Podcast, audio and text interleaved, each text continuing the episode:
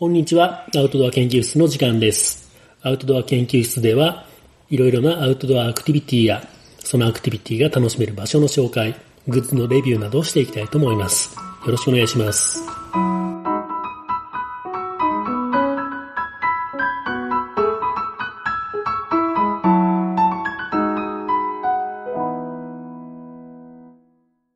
こんにちは、アウトドア研究室です。今日は5月19日、第22回の放送ですね。うん、こんな始まりだったっけ？違う。あ、こんにちは、おっきいですね。はい。こんにちは、おっきいです。今、一番欲しいアウトドアグッズは、忍者ネストです。うん、こんにちは、ゆっきーです。今、欲しいものは、らしいの、ルーフキャリアです。まあ、全然アウトドアグッズでもない。いやいや、アウトドアグッズを載せるためにね。うんうんうん。でもらしいにそうでなくても物いっぱい乗るけいいんじゃない？いやー、欲しいね。欲しいんだ。うん。可愛いのはあるの？ない。ない、うん、やっぱ普通のスーリーみたいなやつ、うん、普通のやつしかない。なるほどね。俺あれなの。忍者ネストね、うん。忍者タープを前から持ってるんだけど、うん、そのタープの中で、まあ、使う蚊帳が欲しいなと思ってずっとね、見てたの。うん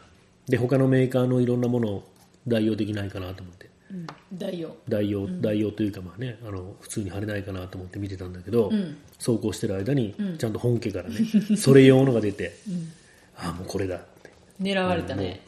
買わなきゃって。忍者タープ持ってて忍者ネスト持ってないなんてありえないっていう。ありえないの、うん、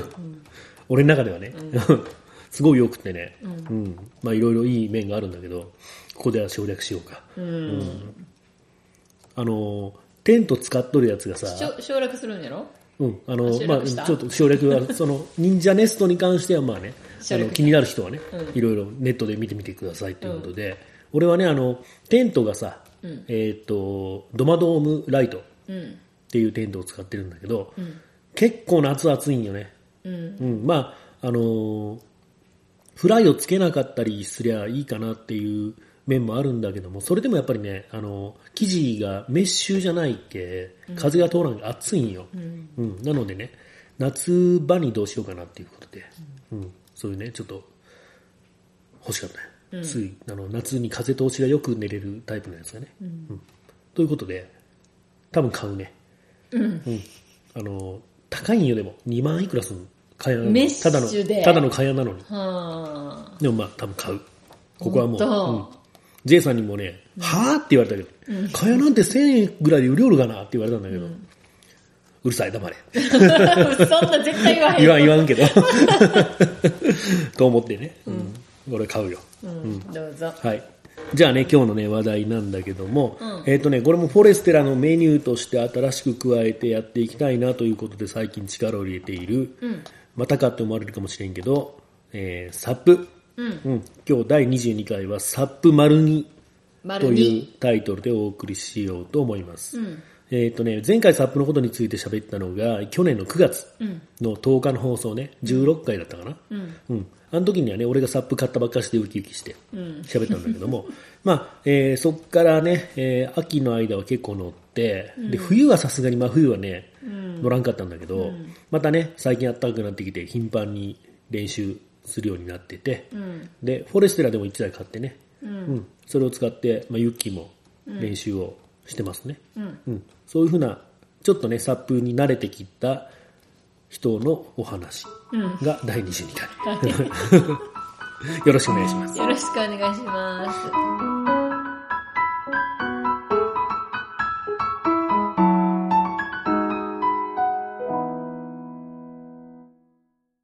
第22回のサップ丸2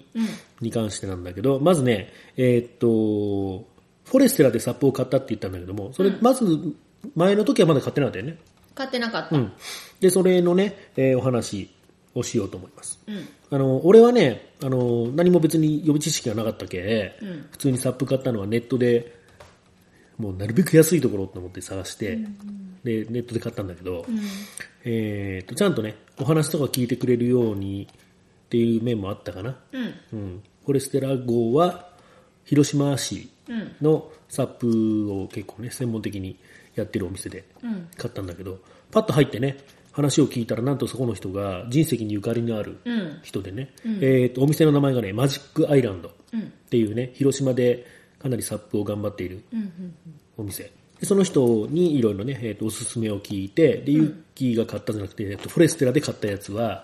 うん、同じレッドパドルのまず俺が買ったやつね、俺が買ったやつはエクスプローラープラスっていうね、うん、13フィート2インチのやつなんだけど、フォレステラ号はもう一つちっちゃい、スポーツ、うん、12.6 12フィート6インチというやつを買いましたね、うんうん、まあ、どっちもね、そこそこの長さがサップとしてはある方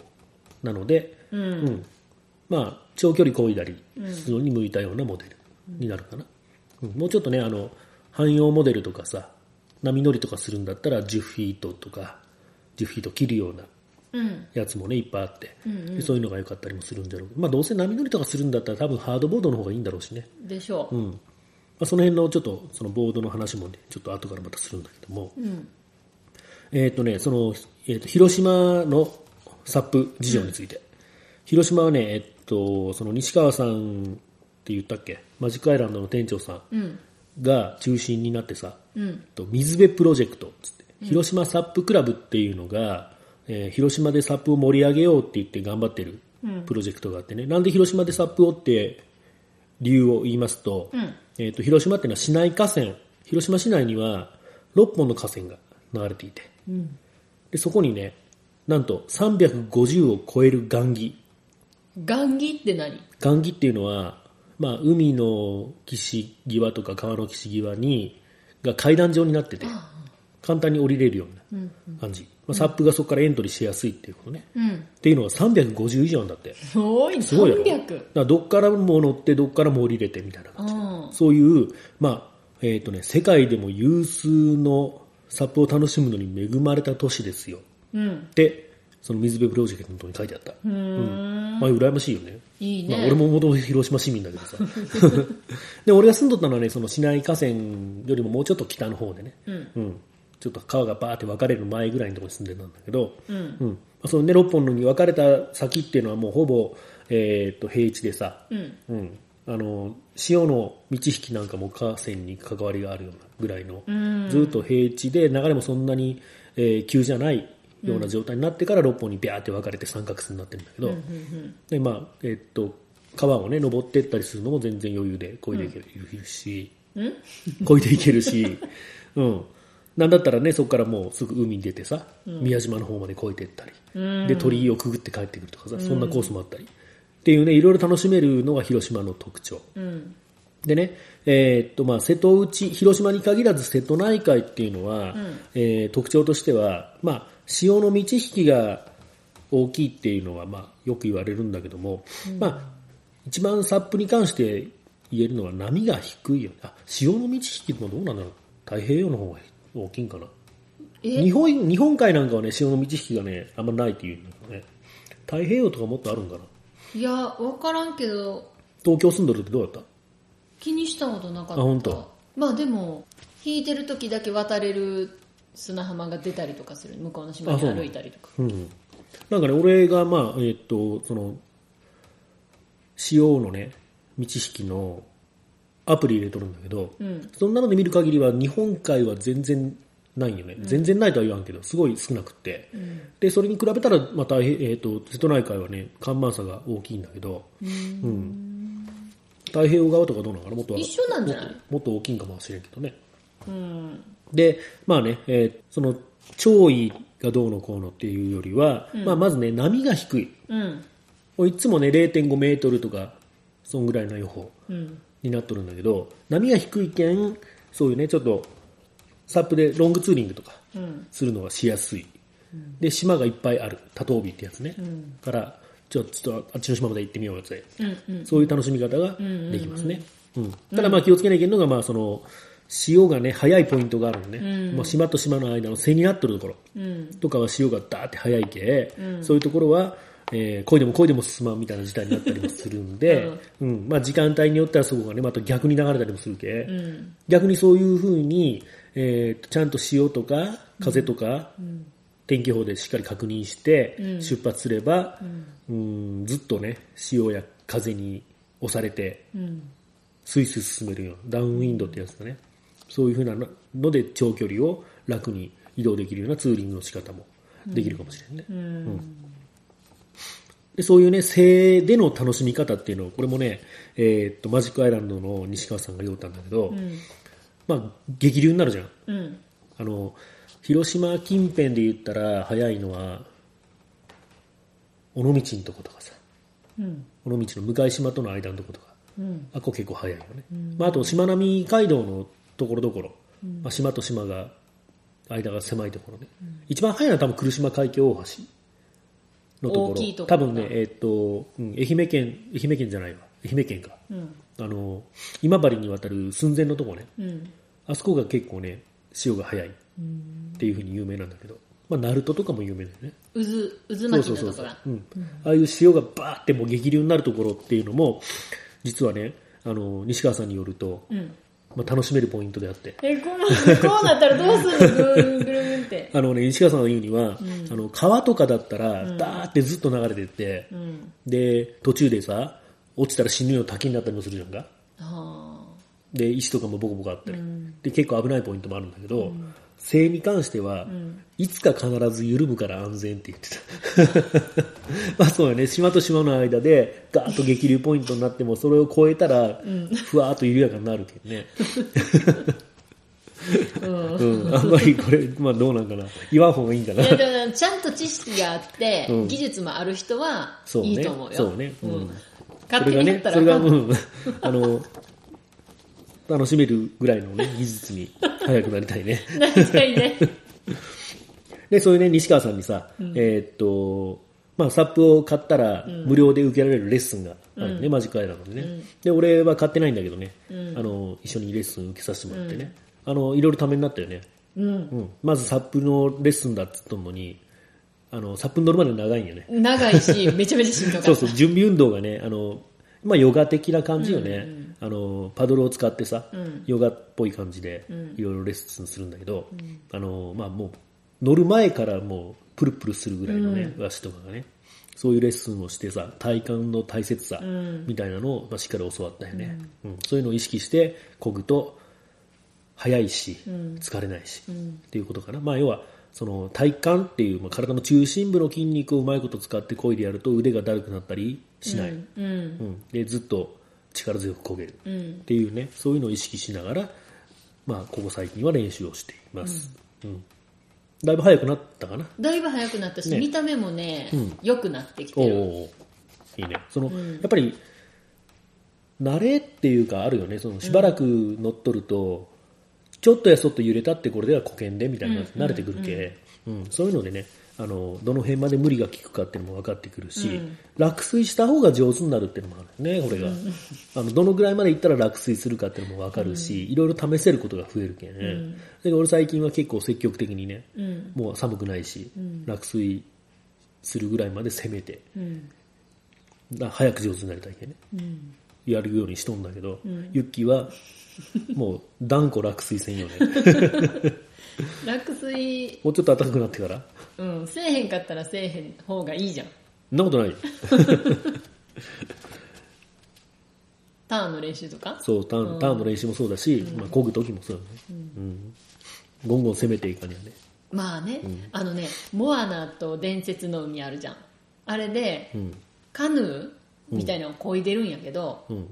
急展開するとき あれかディズニーディズニーの映画ね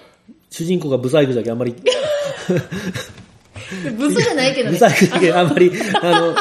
意識が入らんかったって言うたやつだろじゃ最近はほら、うん、内部の美しさをみんなこうアピールするんやなと思って行くよくいい言い方したね、うん、まあまあそこはまあいいねんけど、うん、カヤックみたいな木の乗り物で、うん、急旋回するときに、うん先っちょにグンって体重かけて、うん、ギャンって回ってたんよ、うん、でそれをね見た時にね、うん、サップでも、うん、急に曲がる時それする話してたじゃん先っちょそれはまあ先っちょからギュンってやったんやけど、うん、後ろにギュンってギュンとかバーンとかしか言ってないちょっとウイリした感じで、ね、そうそうそう、うん、それってピボットターンみたいな感じで、うんうん、それを練習するにはザボにならなくて、そうね、まあどこまでやったら落ちるかみたいなのもね、うん、試しとかには分からんもんね、うんうん、まあ夏になるけどねこれからね、うん、どんどんね落ちりゃいいよ、まあ夏はね、うんうん、まあもうあったかいよ、いやちょっとあったかくはないけど、しっかりこいどって体が熱くなっとったら落ちても気持ちいい。いやでも心臓使ったらはーってなるってならない全然大丈夫、うんうん、でねっていうのがね、まあ、マジックアイランドの西川さんっていう店長さんにねいろいろお世話になってて、うん、で広島県の西部、うん、宮島も含めてね広島市から宮島廿日市にかけて、うん、そういう風な感じで頑張ってますよって話ね、うん、で俺らはねそこまで行くのはちょっと遠いんよね、やっぱり広島の東の端っこだけね、その神石高原町っていうのが、なので、神石高原町でサップをやるのに、楽しめる場所、うん、まあいつもどんなとこでやっとるかっていう話ね、うん、まずね、川に関しては、うん、広島県の西部のようにたくさん川があって雁木があってっていう感じではないんだけども、うん、一本でかいのがねドンとあるよね、芦田川、うん、府中の方から福山の方にね、うん、ずっと流れてる結構でっかい川があって、うん、それがね河口堰ってのがあってね、一番海の寸前のところに堰があって、うん、だから芦田川から海に出るのができんのんだけども、うん、その代わりにその河口堰の内側ってのは結構深くなってて、うん、で漕艇場ってのがあってね、うん、でそこからねまあ、要はボートの練習とかをするためのところ、うん、まあ、駐車してそこから川に簡単に降りていけるようにできてる、まあ、雁木があるのねってところがあって、でそこからねエントリーして、まあ、河口堰の方まで行ってもよし、逆に川を登っていったら草戸稲荷って言ってね、綺麗な神社があって、うん、そこら辺までもう行ける、もうちょっと行けるんだけど、あんまり行ったら今度ね浅くなって漕げなくなるから、うん、そこら辺までね結構楽しめるよね、あっこもね、うんうん、まあ、何キロもあるもんね、うんうん、っていうので、まあ流れっていうか波がないところで練習するんだったらそこがおすすめかなと思うね、うんうん、あとまあ波がないところといえば湖ね、うん、湖も行ったことないんだけどね、まず芦田湖、うん、八田原ダムってやつね、うん、八田原ダムとか貝塚ダムっていうところは、うん、バス釣りなんかでボートを浮かべる人がおると思うんだけど、うん、看板が出とるんよ、うん、看板にはね動力がついたボートダメですよって書いてあるね、うん、ということは動力ついてない手漕ぎのボートだったら多分出してもいいっていうことだと思うよね、うんうん、手漕ぎ用のボートも出しちゃダメだったら動力がどうのこうの書いてないはずだもんね、うん、ボートダメですよって書いてあるもんね、うん、ということなので多分サップもやっていいんだと思う、うん、この間パワーズ行ったら八田原ダムで体験会しますよって書いてあったしね、うんうん、ということで八田原ダムは多分 OK なんだと思うのと、あと貝塚ダムも同じようにね、バスボートなんかで、バス釣りする人がたくさんいるので、うん、ここも多分ね、やってもいいんだと思う、うん、こういうのもね行ってみようね、またね、うん、で我らが新流行はダメです、うん、ダメですよ、うん、ダメなのでここでね、まあ、フォレステラのメニューでやれるようになったらいいなっていうことで今いろいろね、うん、頑張って動いてるよね、うんうん、まだダメだけどね、まだダメだし、良くなっても多分持ち込みはダメかな、そうだね、ここはとにかくボートもバスボートもフローターも全部持ち込みがアウトだよね、うんうん、今はまあカヤックとかボートとかは、まあ、フォレステラの使っているカヤックとか、うん、あとはそのボートね、うん、置いてあるボートはまあ OK だけど持ち込んじゃダメですよっていう状態なので、うん、ここでもね、まあ持ち込みはダメだけどもフォレステラで、用意したサップができるようになったらいいなということでね、うん、この間ね7月にね、うん、モニターツアーみたいなサップのねモニターツアーみたいなのをやる予定、ほうまだ分からんけど、そうね、門後島でいつもやってる人に、うん、超うまいんじゃろ、うんうん、ムキムキマッチョだった、うん、先導してもらっていろいろ、うん、楽しめるようにということね、うん、そう、うん、で、あとはね、やっていい湖備中湖はダメです、ダメですね。これはね、体現したっけね、俺は。体験備中湖でね、うん、バスボート出してる人見たんよ、俺。見たよ、私も。うん。なんか、引っ張ってきて、浮かぶやつ。そう。で、あ、いいんだと思って、行ったらね、あ、なんかおっさんに怒られた。おっさんによう怒られる、おっさんに怒られるの得意じゃけんね。あ、そこはダメじゃん。すぐ上がれ。警察呼ぶでって言われて。うん、警察呼ぶでって言われてもと思ったんだけど、まあ、あ、すいません、すぐ上がります、つって。うん、あの後すげえ警察呼ぶでって言われたのが引っかかって調べたんよ。うん、なんかでも、警察呼んでもダメらしいんだよね。うん、なんか、刑法じゃないから、みたいな感じで。あ、そうなんや。警察呼んでも関係ないらしいよ。まあ、文句言うまんか、うん、公共の電波で文句言うまん、公共じゃないんか、公共ではない、っていうことでね、まあ、湖でもやっていいってことをやっちゃいけんところがあるので気をつけましょうという話ね。はい、うん、はいはいうん、最近ね、あとね、うん、買った話、うん、ポンプ買いました。あ、前の時にさ、レッドパトルのサップにはタイタンポンプっていうね、うん、すげえポンプがついてて、うん、まあ 15psi まで、うん、うりゃって漕いでさ、うん、漕がないわ、押してさ、うん、やるんだけど、まあ、10分ぐらいかかるよね、うんうん、結構汗だくになるよね、うん、でそれもまあ準備運動だとか言おったんだけど、やっぱりしんどい、めんどくさい、なのでポンプを買いました。電動ポンプね、車につないでブイーンって結構でかい音がするんだけど、これね土定番の品らしいんだけど、これ西川さんのとこ頼んでね、取り寄せてもらったんだけども、セビラーっていうメーカーのね、ポンプでね、でノーマルではね、車のシガーソケットにブチッて差し込んで使うようになってたんだけど、これをね2回使ってたら、うん、俺の車のねシガーソケット壊れました。だからよくねネットで書いてあったのは、そのシガーソケットでやると、うん、電流が流れすぎるのでヒューズ飛びますよって書いてあった。ほう。なんかボルト数とかじゃなくて、ボルト数はもう車の電源で使うよ、だから12ボルトっていう決まってるんだけど、うん、電流がバーって流れすぎるけん飛びますよっていう風に書いてあってね、うんうん、で俺のもね、まあ、ヒューズ飛んだんだろうなと思って、あの時ちょっと見てみたじゃん、いろいろ、うん、ヒューズ飛んでないんよ、うんうん、飛んでなくって、でも全然電流流れんし、うん、おかしいなと思ってたんだけど、今日車屋さんに見てもらったらね、ヒューズは無事だけどシガーソケット自体がいかれてますつってなんで言われて、でそのシガーソケットをじゃあ直そうかなと思ったんだけど、5,000円かかりますって言われて、うん、だからもういいやと思って、うん、まあ、シガーソケットはもう壊れっぱなしでいいんだけど、まあ、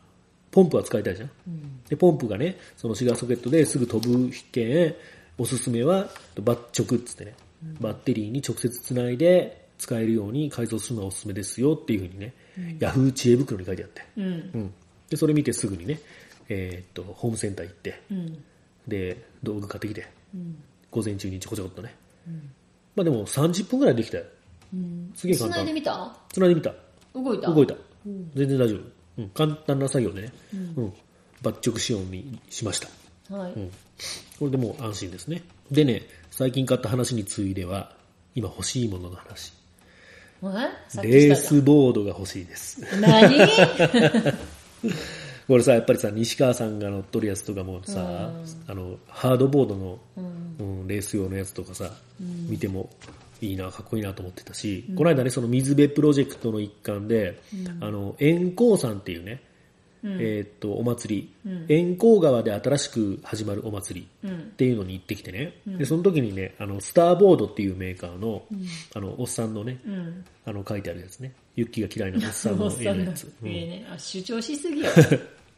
あそこのね、レース用のボードとかがあってさ、うん、試乗会があったりしたんだけど、俺ちょっとまだその時、自分の実力に自信がなかったけん、うん、試乗するのもちょっとやめといたんだけど、うん、今考えたら乗っとけへんかったなと思ってね、うんうん、そのレースボードっていうのはやっぱね、うん、速いんよ、見た目。うん、まあ、漕いとる人の実力もあるんだろうけど、ちょっと乗ってみたいなと思って、うんうん、今度また試乗会があったら乗ってみよう。うん、まずはね。うんうん、やっぱ細いよね。うんうん、俺の30センチ30インチあるんだけど、うん、レース用のボードっていうのはねものすごい細いもん25とかもっと細いんかな、見た目からして細い、ね、見た目から細いもんね、うん、だけど乗りづらいとは思うんよ多分ね、安定感なくって、うん、その代わりまあ水をスパッと切り裂いていく感じ、うん、早いというのにちょっと興味がある、うんうん、あとはサップフィッシング、うんうん、やっぱ俺らといえば釣りじゃん、俺といえば釣りじゃん、うん、サップフィッシングもね、本当はねもっと去年も釣った話したっけ、うん、青物ね、うん、青物を釣るために、うん、もっとね、バイブレーション引いたりとかミノを引いたりとかしながら、トローリングで漕ぐ練習っていうのをもっとしたいんだけども、まあ、それはねこれから夏にかけていくこともできるということで、うん、この間、まあ、ユッキーと一緒に行った時には、うん、キス釣りしたね、うんうん、キス釣りもね普通に岸から投げて釣れる時も多々あるんだけども、うん、まあぶん投げには釣れん時っていうのもあるんでね、うん、で俺らっていうか俺は、うん、ルアーロッドしか持ってないんで、うん、あんまキス釣りの長い竿でさ、うん、ぶん投げて100メーターとか飛ばすような釣りはできないので、うん、でルアーロードでも楽しめるやり方としては、まあ、サップで沖まで出て、うん、でそこで適当にちょい投げして釣るというやり方でね、うん、キス釣りを楽しんできました、うん、まあ結構釣れたしね楽しかったね、うんうん、でイカも拾ったしね、うん、拾った、うん、プカプカ浮いとったんやね、うん、コウイカがそれをねえいって手づかみで拾って持って帰ったね、うん、あとはタイも釣れたしね、うんうん、マダイのまあちょっとちっちゃめな、うん、手のひらよりちょっと大きいぐらいかな、美味しかったわっていうのを釣ったりしてね、うん、でねその時に今回ね初めて試してみたのがアンカー、うんうん、アンカーってわざわざねそのパラシュートアンカーとかいろいろ売っとるんだけども、うん、すごい手っ取り早く、これもネットで調べた知識なんだけど、うん、ビニール袋に小石を入れて落とせばアンカーになるよっつって、うん、でビニール袋もスーパーみたいなねボロいやつでよくって、で最悪そのねボロいビニール袋は破けても回収できるけんね、うんうん、破けたビニール袋が紐につながっときゃそれだけ回収して、うん、で石だけ海底に残るっていう形で、うん、環境にも優しいというアンカーを試してみたんだね。で紐をね何でも紐良かったんだけど、うん、まあ長い方がいいということで初めはねツリーイングのスローライン、うん、初めにね、ツリーイングをするのに枝にロープをかけるために投げる、うん、スローラインっていう細くてすっごい強い第2マのロープがあるんだけど、うん、それを持っていこうと思ったんだけどもそれがね俺ちょうど切って置いとったのが20メートルぐらいしかないんで、うん、まあ、ユダ瀬戸内だったら20メートルで十分なんだけども、うん、この時使ったのはそのスローラインの代わりにならんかなと思って買っとった釣り糸、うん、これも第2位まですっげえ強い釣り糸なんだけど、うん、8号かな、うん、8号の釣り糸普通じゃ使わんぐらい、うん、何釣り用なの、もうあれじゃない、なんか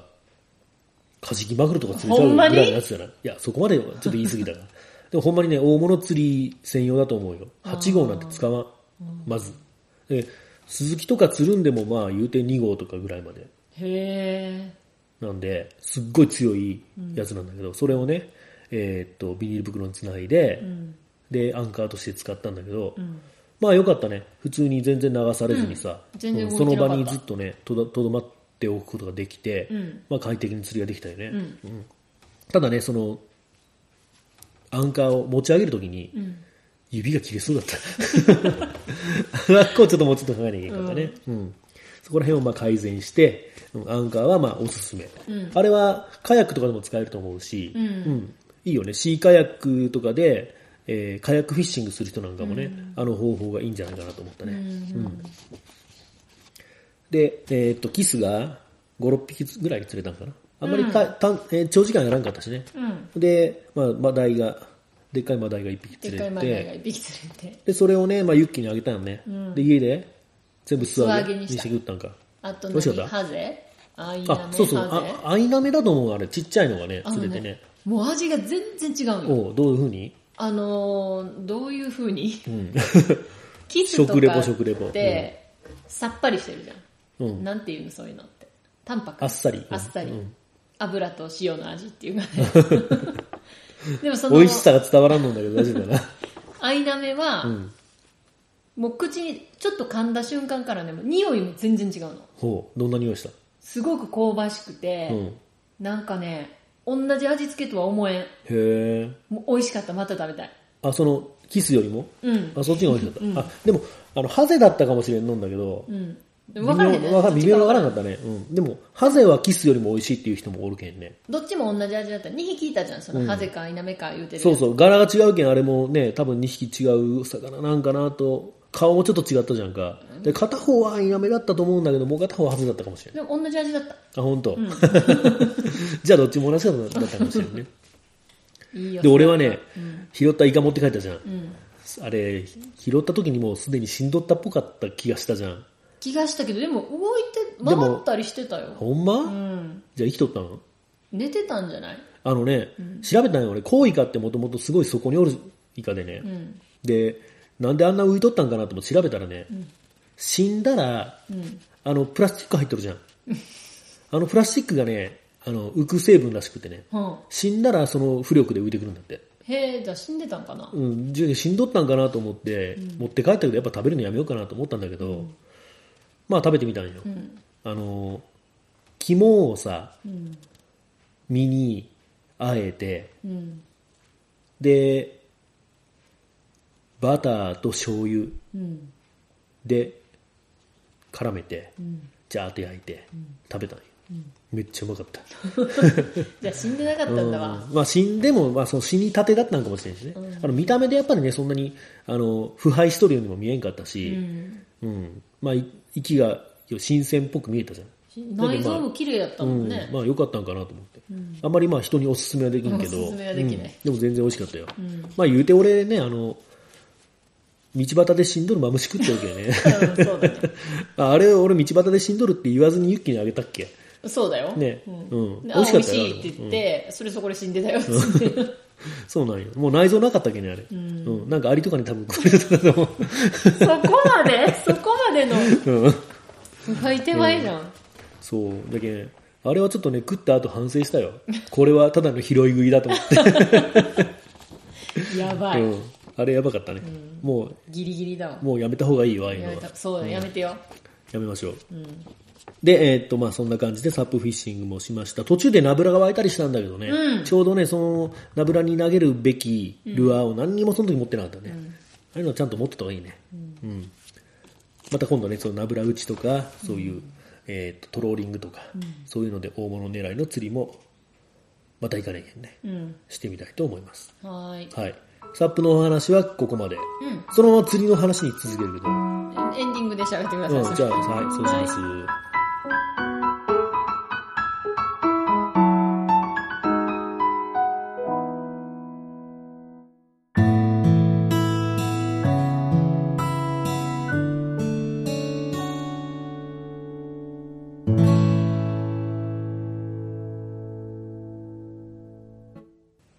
はい、エンディングのコーナーです、はい、釣りの話をします、はいはい、まあ、最近もね釣りはね、うん、やっぱりさ春暖かくなってきて、うん、魚の活性も上がってきてさ、うん、もう楽しいんよ釣りが、うん、よかったね、うん、やっぱすげえ釣れない2月3月、うん、こうもうムズムズしとるじゃんか、うん、今年はアジング頑張るんだっつって、うん、アジングの竿とかリールとかもね、うん、新品でいいの買っとるのに、うん、なかなかアジ釣れんし、うん、かといってメバルとかもそんなに釣れるわけじゃないし、うん、でムズムズしとったんだけど、うん、ここへ来ていい季節になってさ、しかも、うん、アジがよく釣れる倉橋まで足を伸ばすことが最近多い、うんうん、人生からだったらね3時間以上かかるの倉橋まで遠いね、うん、しかもずっと下道でね、うん、かけてでも行くんよね、まあ、倉橋までっていう倉橋のもう南の方のね、うん、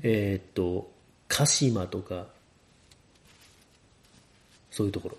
うんうん、すげえ南のねの方はもうアジングの聖地って言われてる周防大島と一塊同じ海のところまで行けるぐらいのところなんでね、うん、そこまで行くとやっぱり海水温が高い系、うん、アジが入ってくる、うん、そこまで行ってわざわざアジを釣るんだけど、うん、言うてでもね、そんなにねアジがたくさん釣れとるわけじゃなくて、うん、今ね5匹結構行ってるよね。まあね、3回ぐらい倉橋行ったかな、うんうん、まあ1匹もアジも姿も見ずみたいな日もあるんだけど、うんうん、あとまあね、その周りのね、サビキの人はね釣れたりしておるんだけど、うん、でその隣で、まあ、ルアーで頑張るんだけど、うん、なかなか釣れず、ちっちゃいメバルばっかり釣れたりとかするんだけどね、まあ、それでもねやっぱ楽しい、うんうん、ちっちゃいメバルばっか何匹も何匹も釣れよって、うん、でようやくアジが混ざった時の嬉しさ、うん、当たりを引いた感じのね、うんうん、でそのアジとか、まあ、メバルだけじゃなくてねカサゴとかも釣れたりするし、うん、あとねシーバスがねずっと足元うろうろしようよ、うん、もうとにかく魚影が濃い、うん、あの福山近辺は魚が釣れん言ってからみんな言うんだけども、うん、その福山近辺で行く釣り場と比べて明らかにね海見た時に見た目が違う、うん、もうバーっていろんな魚がもうずっと泳ぎよるもん、うん、でシーバスがさあの鳩の足元にずっと張っとるんよ 4,5 匹ぐらい。なんで張ってるの？餌もうやめたってて餌っぽいする町？違うその辺のうろうろしおる魚を食べるためだあ、そうなんや、うん、アジとかを食べるんだって。でそのシーバスがアジとかを食べるのにバチャバチャって、うんうん、3分に1回ぐらいバチャバチャっていう感じ。うん、特に夜のねその常夜灯の下にプランクトンが集まって、うん、そのプランクトンを求めて小魚が集まってくる、うん、その小魚を釣ろうと思って釣り人も集まるんだけど、うん、それと一緒でシーバスもその小魚を求めてそこに集まるわけ。それをまあ、ね、シーバスってスズキ、うん、でそのスズキを釣ろうと思ってねいろいろルアーも投げたんだけど俺は釣れんかったけど J さんが一回釣ったね、うん、スズキを。でもねスズキって実はね釣ったらええけどちょっと困るんよね、うん、あんなでかい魚持って帰っても食べきれんしって言って、うん、まあ、美味しいんだけどね食べたらね、うんうん、東京湾の王様って言われてるらしいね。そうそう、東京湾はスズキがいっぱい釣れるらしいね、うんうん、王様ってのは多分一番強いとかそういう意味かな。あ、そうなんや、うん、スズキを食べる魚はなかなかおらんだろうけどね、サイズ的に。こんなんで1万円とかだったよ。高いねそれは、うん、この間でもねあの山陰の方のお魚センター的なところで見たら、うん、3000円ぐらいだった。安いね、うん、何が違うんやまあでも東京価格みたいなのもあってね、なんかな、うん、で今年はねなんかその瀬戸内でアオリが釣れん言うてみんな夜、うん、アオリイカレジャックスのさ、うん、フォトコンテストにエントリーしとるけん釣らないけんのだけどアオリもね、うん、瀬戸内海で釣れないって言うんだけど意外と日本海の方でよく釣れてるっていう話題を聞くんよね、うん、でこの間なんだっけ釣り頃釣られ頃で酔うたんだろ、うん、島根のなんとか大社漁港じゃろ。あ、それ、ね、それでアオリイカって言ってた、うん、山口県はアジすげえ釣れてるって言ったの。すっごい釣れて何やったっけ今までで一番釣れてるみたいな。すごいよねそれもね。瀬戸内にが来にゃいけんやつが全部あっち行ったのかもしれんねこう回って、うん、あの下関のとこ通ってアオリもねその釣りに行かねえけんね、うん、うん、エギを頻繁に変えることが釣果を上げるポイントですみたいなことだった。ああようたね、うん、うん、そうね、アオリも釣らないけんし、うん、あと俺はでもアオリを釣ってチヌ釣ってスズキ釣れば全魚種エントリーだよね、うん、ってバスしかエントリーしてないってことだけどまあユッケは何もエントリーしてないけどね、金だけ払っとるけど、ね、そうだよ、うん、300円エントリーしてくれたらいいのに。あ、俺がなんかその公開インチキするのまあその辺もねまた竿貸してあげるけ行こうやまたね、うんうん、自分の竿は断固買わんのにね。高いんよなんなんあの竿だけでさ1万円ぐらいでさリールだけでさ2万円ぐらいとかさ、うん、釣りの人って、まあ、そこまで出さんでもええってだからうん、うん、合計1万ぐらいで中古買えばいいよ。1万円も出せへんわ。竿はリール付きで1000円、うん、それもうダメだわリール付きの竿買ってダメなんだって、うん、うん、まあ頑張りましょうね、はいはい、釣りも頑張らなきゃ、うん、フォレステラーなんだけど関係ないか釣りキャンプもねだってね、うん、やりたいもんねゆくゆくは。そう、うん、そんな感じでね、うん、これからまた夏にかけて、うん、今から梅雨が来るね。梅雨はどうせ雨降るから、全身びちゃびちゃになってもいいようにサップで遊ぼうね、うん、そうね、うんうん、まあでも結構天候荒れとるときはあんまり、うん、海の真ん中に一人で立っとったらね、うん、あのカーボンパドルに落雷が落ちるかもしれない、うん、まあ私大丈夫だね。じゃあ、 あのバリバリーンって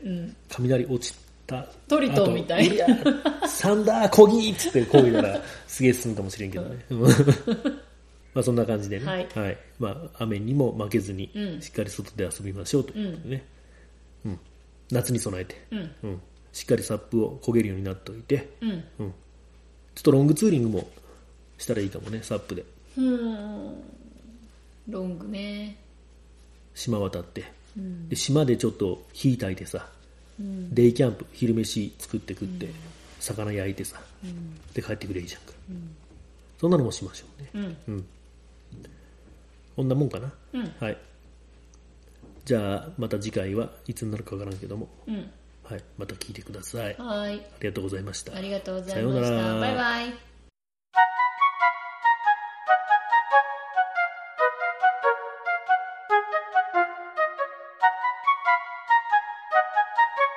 アウトドア研究室は星野ヶ山森林公園よりフォレステラがお送りしました。